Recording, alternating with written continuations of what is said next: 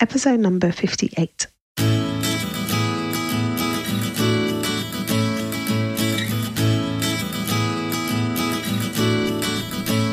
Hi, you're listening to the Careers Beyond Motherhood podcast with your host, Janine Esbrand.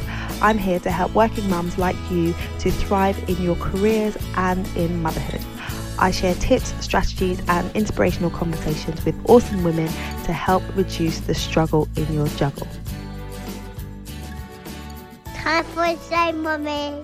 Hello, hello, and welcome to the show. It is awesome to be here with you today on this special edition of the Careers Beyond Motherhood podcast, where we are focusing on International Women's Day.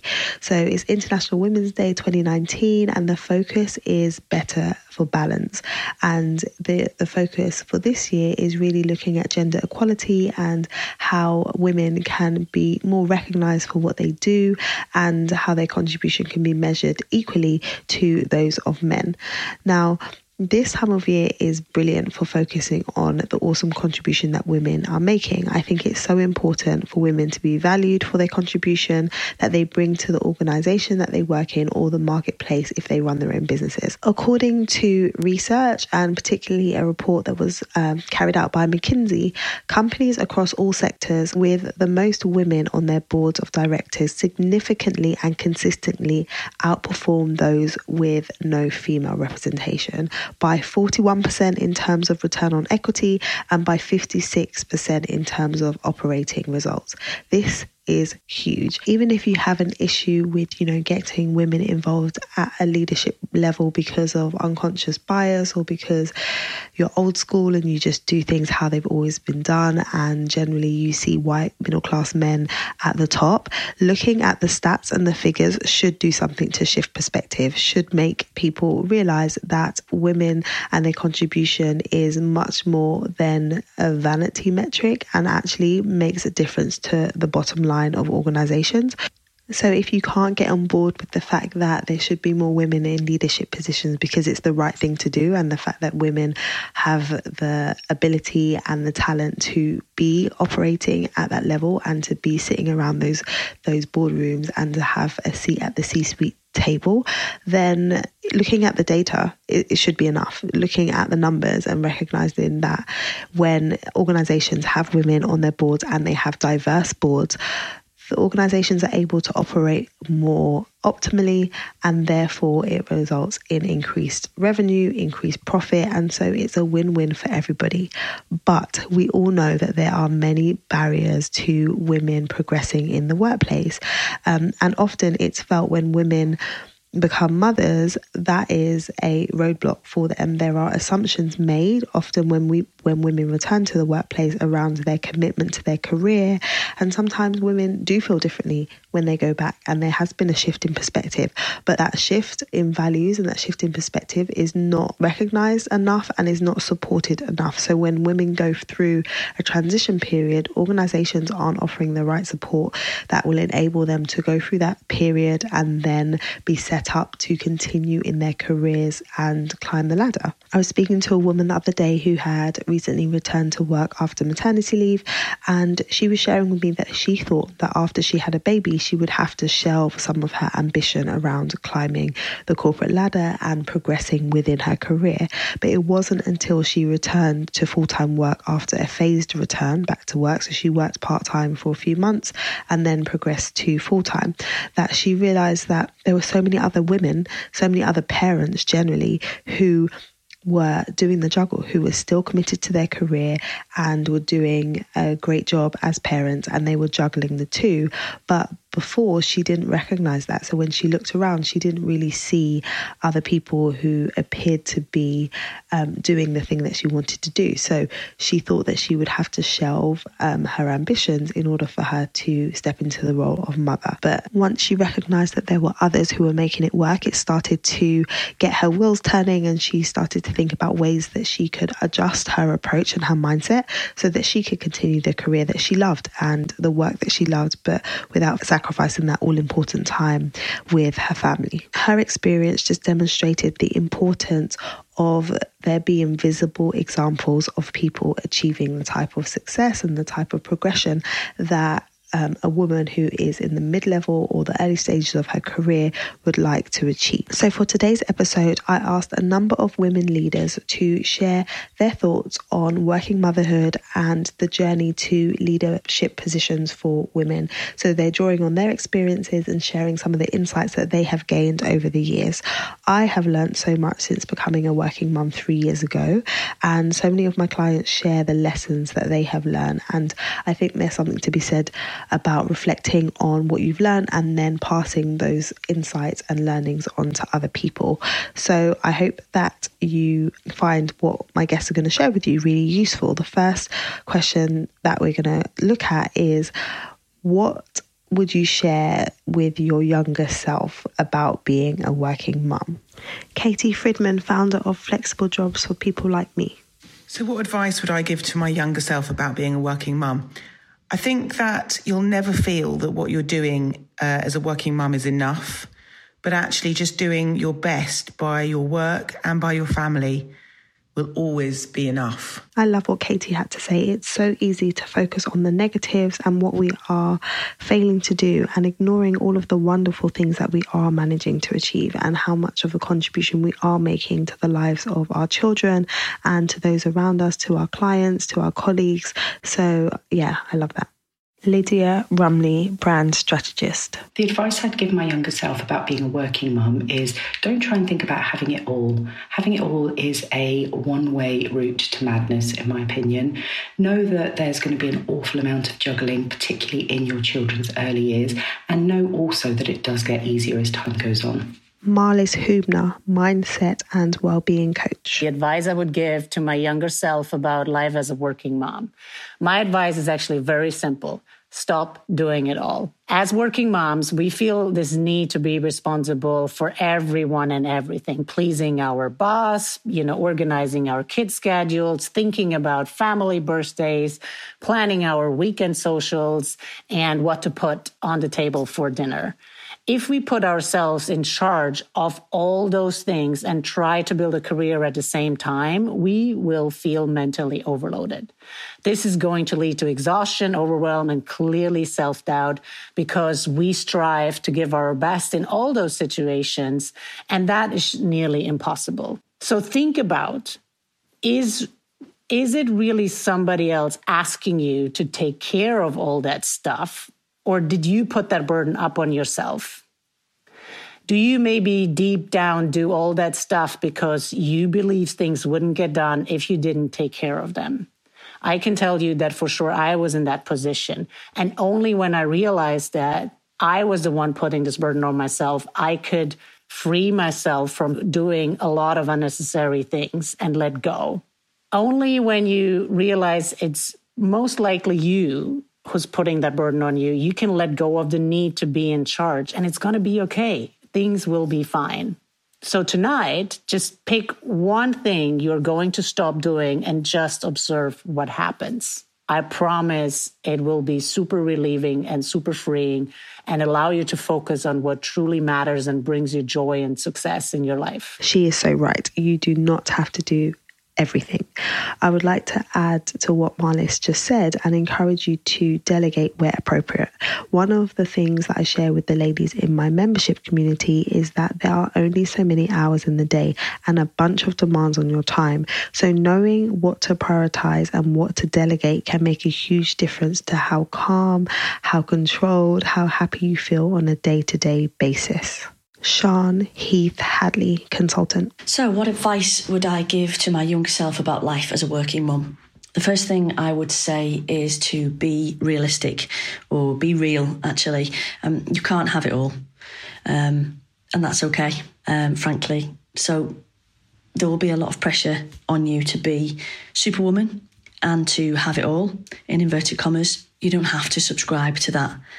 Um, I would say live your life in the way that works best for you and your children, and not in a way that subscribes to other people's ideas of what a working mother should look like. Practically, I would say accept help, ask for help, um, use the village. So they say that it takes a village, um, a whole village to raise a child. Um, I would say find that village and use that village. And if it is not there, make it um, whatever makes your life easier or, or run more smoothly cleaners, nannies, childminders, grandparents, friends, um, whatever makes it run more smoothly and whatever supports you and helps you, then just ask for that without guilt. Um, in turn, help other women wherever you can. Pay it forward. Once you are successful, don't pull the ladder up behind you. If you can help somebody with CVs, mentoring, encouragement, connections, whatever you can do, um, always help other women who are coming up behind you. Finally, I would say that you are so much stronger than you believe you are right now, and you will need to be stronger than you can ever imagine being right now. Motherhood is the most difficult, wonderful, and rewarding job you will ever do, and you will rock at it it is true that it is possible to work in a way that works for you and your family. And defining your version of success early on is key as it will help you to avoid comparing yourself to others and falling into that trap of comparison mode all of the time. Um, so carve out your own path. I also really like what Sian said about helping others. And, you know, once you've come through a certain phase, then looking to help others who are coming behind you. Join a network with like minded people who can encourage you and lift you up as you move towards your career goals. The second question that was asked was share some of the best career advice that you have received. So, best career advice that I've been given, there have been a lot over the years, but the two that I remember most are one that came from Sahar Hashemi, who is the founder of Coffee Republic. And she said, jump and the net will appear. And actually, do you know what? If you don't take risks and you don't make change, then nothing changes. And I've always remembered that. Um, I saw her very early on in my career at a presentation I was at, my Microsoft days, and it's just lived with me ever since. And actually, do you know what? If you don't make change, nothing changes. And the second one I would say is um, has come later on in life, which is about redefining what success looks like. And that's been really powerful for me because I think that we hark back to the old days of who we were, or I did certainly before I had children, and what my career looked like. And actually, things have changed and shifted so much that actually, by redefining what success looks like for me now, I feel so much different, um, so much more different about kind of my success um, and what it means um, in this new world. So, redefine what your success looks like and jump and the net will appear are two things that I really um, have really changed the way I think about about my life. What can we do to promote more women to leadership positions? As a working mom, there's unfortunately still a lot of unconscious bias that we have to deal with. Even if you were considered a high potential prior to becoming a parent, you now most likely have to deal with all these maternal misconceptions. So, what helped me personally to progress into a leadership position was to shift focus. So instead of feeling disempowered by unconscious bias and instead of focusing on all the odds that were put up against me, I just shifted focus to my inner self. So don't focus on what is not in your area of control because that will just make you feel powerless. So if your boss thinks you can't have the high profile project, it's not think about it in a way that it's not because you are not capable. It is because he has an unconscious bias as well. So show him otherwise. And what is in your area of control is really your thinking and your behavior. Reconnect with who you are, get to know yourself, get to know your values and your strengths, and learn how to leverage those in everything you do. Because your strengths and values come natural to you you'll succeed and that will help you build your confidence and courage as well over time. And because you will succeed when you play to your values and your strengths, you will eventually change unconscious bias. So, and I hear you, if there are no role models, you know, I want you to go and find support in a coach and partner with the other women that are in similar situations. Having someone in the same boat will definitely help make things a lot easier. Unconscious bias is such a big deal. It's something that is becoming more spoken about, and people are addressing it and looking at ways that we can challenge it. But it certainly is there. So we do need to be mindful about how we navigate our careers, recognizing that sometimes people will have unconscious bias. So, what can we be doing to overcome that or to demonstrate to them that those biases are not justified? And how can we take more control over the things that we can control and let go of the things that we can't? Miisa Mink, founder of Driven Woman and creator of Festival of Doers. Many women are looking for purpose and uh, and meaning beyond paycheck and a bigger title. Leadership positions uh, they give you a greater chance to have an impact and to make a difference. Many women say, I don't need more. This is enough for me. So they don't seek to get a promotion or move into those leadership positions. But it's not about what you settle for. It's not about you. It's about what you can give and how you can use your talents to contribute to a better world. So I think to get women, more women into leadership positions, we need to shift the idea what leadership is all about. Um, it's not about getting more for me and about that sort of materialistic ambition. It's really about bringing your ideas into the world so that we can become stronger as a as a universe, as a world, as a society, and we definitely need more more of that um, in this fast changing world. I really like Miisa's view where she is encouraging us to take a step back from our immediate situation and to look at things on a broader, larger scale and recognize that what happens in your situation really impacts others. And it's not just about you, but it's about the greater cause and it's about fighting for equality for women across the board. And so sometimes you might have to be bold and brave and be the first person to ask for that flexible working or to to seek out that promotion or go against the grain. But in doing so, you're opening the door for other people.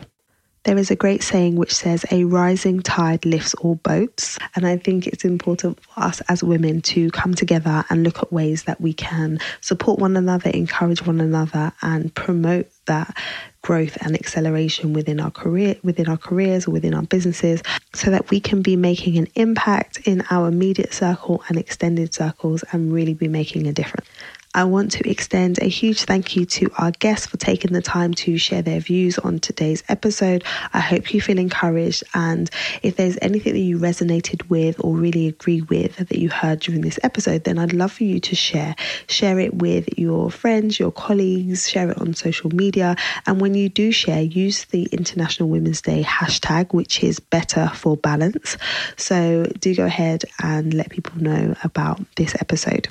And before I go, I just wanted to remind you that we here at Lightbox Coaching run a community of amazing women who are building their careers and growing their businesses beyond motherhood. It is called The Collective, it's our monthly membership community. So if you are looking for support, if you're looking for community, if you're looking for people that are going to help you to move towards your career goals, then you should absolutely join us. If you head over to the show notes for today's episode, which can be found at lightboxcoaching.com forward slash episode 58, then you can find the link to the details. That is all from me today. I hope you have an amazing International Women's Day. And until I speak to you again, look after you and look after your babies.